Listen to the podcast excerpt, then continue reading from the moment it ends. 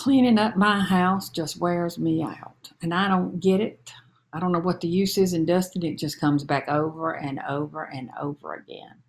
And while we're on the subject, don't even get me started about that yard. I'm fighting deer and weeds and dry, parched ground, and I'm losing on all fronts. I am worn out.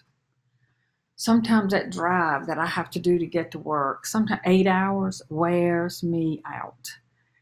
There's just not enough McDonald's on the way to keep my coffee cup refilled. I'm worn out. And sometimes dealing with people can wear you out. There's nothing quite as draining as the drama queen. And you know who she is. Or the worry wart. You know him too. And I think worse is being in the presence for hours of the Debbie Downer.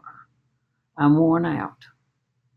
Proverbs says, A cheerful heart is good medicine, but a crushed spirit dries up the bones. you know, the other day I became aware of something that never wears me out, and that's being close to the Lord. You know, whether it's studying His Word or preparing a sermon or creating a blog post about His glory or praying unceasingly throughout the day, it never wears me out. In fact, it's the one and only thing that will refill my cup. I feel energized. Jeremiah chapter 31 I will refresh the weary and satisfy the faint.